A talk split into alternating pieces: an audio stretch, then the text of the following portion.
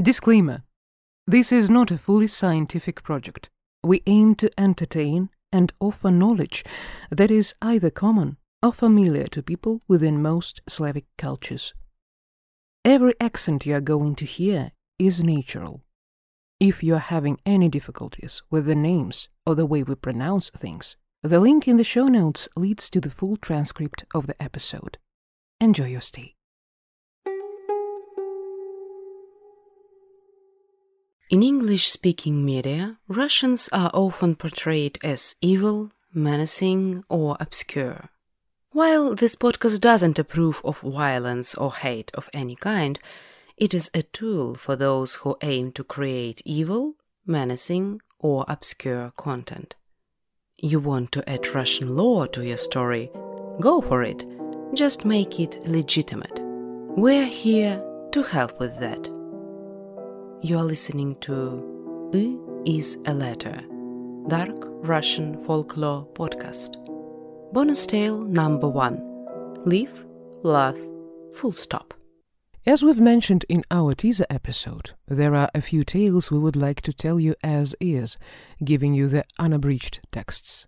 Some of the translations we've checked sadly aged like fine um, milk, so we tried to select some of the bite sized stories with more or less tolerable English versions. The tale we are going to offer you today is called The Princess Who Would Not Smile. Царевна Несмеяна. It was one of the select tales collected by Alexander Afanasyev that were translated into English in 1900s.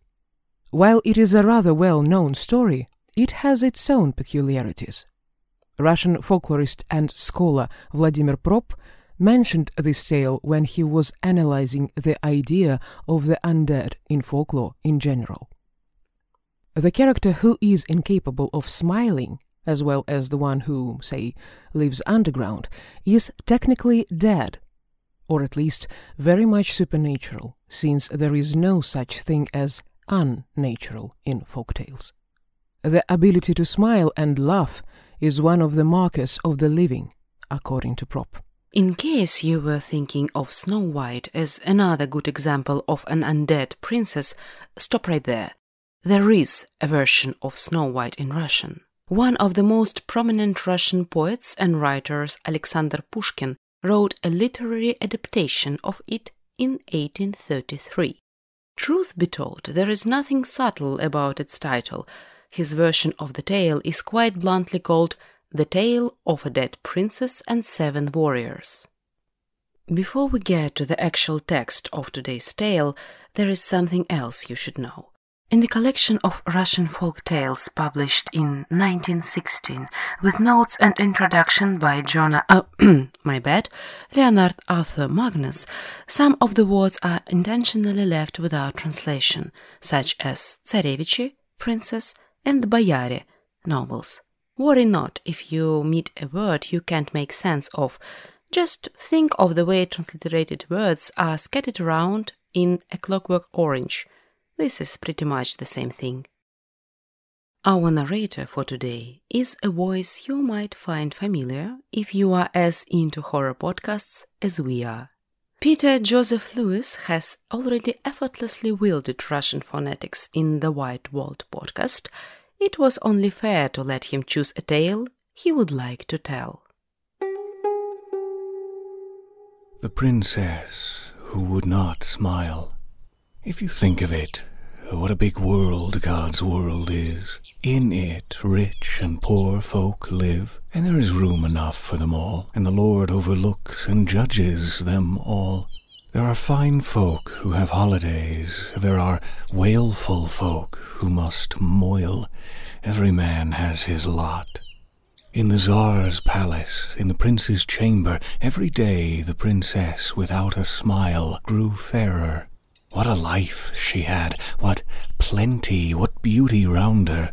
There was enough of everything that exists that the soul may desire, but she never smiled, never laughed, and it seemed as though her heart could not rejoice at anything. It was a bitter thing for the Tsar, her father, to gaze at his doleful daughter. He used to open his imperial palace to whoever would be his guest. Come, he said, come and try to enliven the princess without a smile. Anyone who succeeds shall gain her as his wife.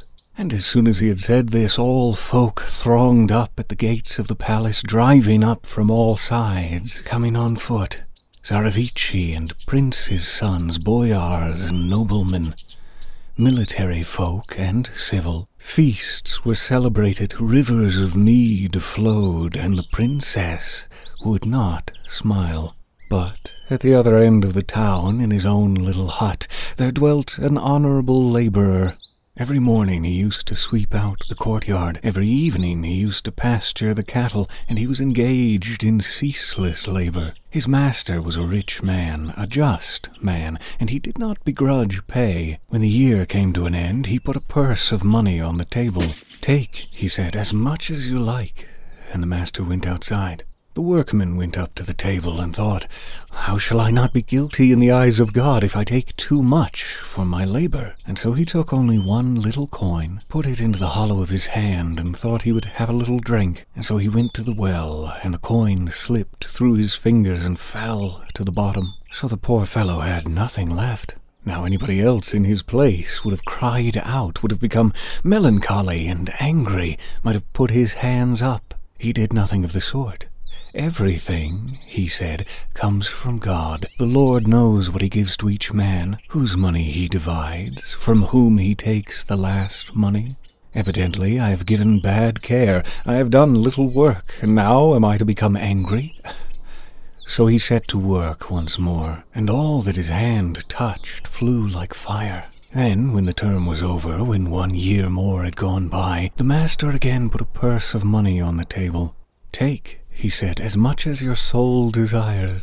And he himself went outside. Then again the laborer thought how he should not offend God, how he should not take too much for his work. So he took one coin, and he went to have a little drink at the well. In some way or other the money fell from his hands, and the coin tumbled into the well and was lost. So he set to work even more obstinately. At night he would not sleep, and by day he would not eat. Other men saw their corn grow dry and yellow, but his master's corn prospered amain. Some men's cattle became bow-legged, but his masters gamboled in the street, and the horses of some masters fell downhill, but his masters could not be kept to the bridle. The master knew very well whom he must thank, to whom he must render gratitude, and so when the third year came to an end, he laid a pile of money on the table. Take, my dear man, as much as your soul desires. It is your work, and it is your money. And he went out of the room. Once more the workman took a single coin. He went to the well for a drink of water and looked, and the lost money floated up to the surface. So he took them, and he then felt sure that God had rewarded him for his labor. He was joyous, and thought, It is now the time for me to go and look at the bright world and to learn of people. So he thought this, and he went out whither his eyes gazed. He went on to the field, and he saw a mouse running. My friend, my dear gossip, give me a coin. I will be of service to you. And so he gave the mouse a coin. Then he went to the forest, and a beetle crept up and said, My friend, my dear gossip, give me a coin. I will be of service to you. So he gave him the second coin. Then he came up to the stream and he met a sheatfish. My dear friend, my dear gossip, give me a coin. I shall be of service to you. And he could not refuse him, so he gave his last coin. So then he came into the city, and oh, it was so thronged. All the doors were open, and he looked, and the workmen turned in all directions, and he did not know where to go. In front of him stood the Tsar's palace, decked with gold and silver, and at the window the Tsarevna, without a smile, sat and gazed on him straight. What should he do? The light in his eyes turned dark, and a sleep fell on him, and he fell straight into the mud. Up came the sheatfish with his big whiskers, and after him the beetle and the mouse. They all ran up. They all pressed round him and did all the service they could. The little mouse took his coat, the beetle cleaned his boots, and the sheatfish drove away the flies.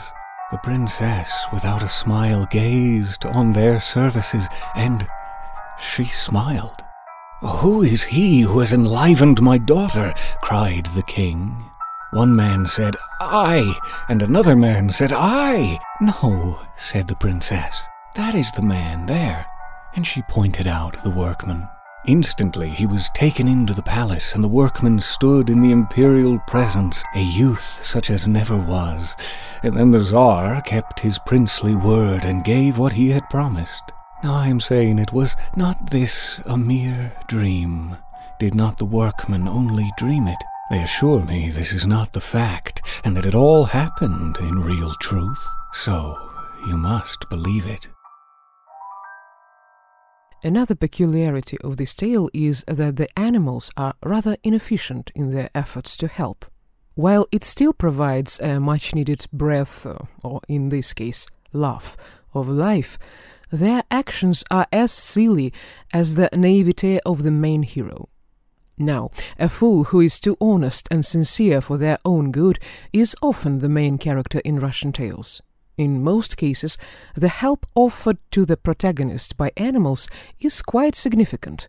Fishing up a ring from the bottom of the sea, hunting an antagonistic shapeshifter in the skies, and so on. This, though, this is far from it. It also should be noted that there are no premeditated heroic acts in this tale at all. Fainting in front of a beautiful dead lady can hardly be called heroic, or premeditated for that matter. The princess herself is the one who explicitly names the main character as her savior, for she does know better. Undead Girl Power! Yay! This episode was researched, written, and translated by Doc and Stacy. Proofreading by Saika and craux. Guest star Peter Joseph Lewis. Musical score by Andrei Popov. All the additional information on this podcast, including extra links, source material, and transcripts, is available on our website. Link in show notes. Ui is a letter is a non profit project it is not funded, connected, or associated with any organizations, social media, or political ideologies. If you find what we do useful, please consider donating to a charity of your choice. Thank you, and may no darkness engulf you without your consent.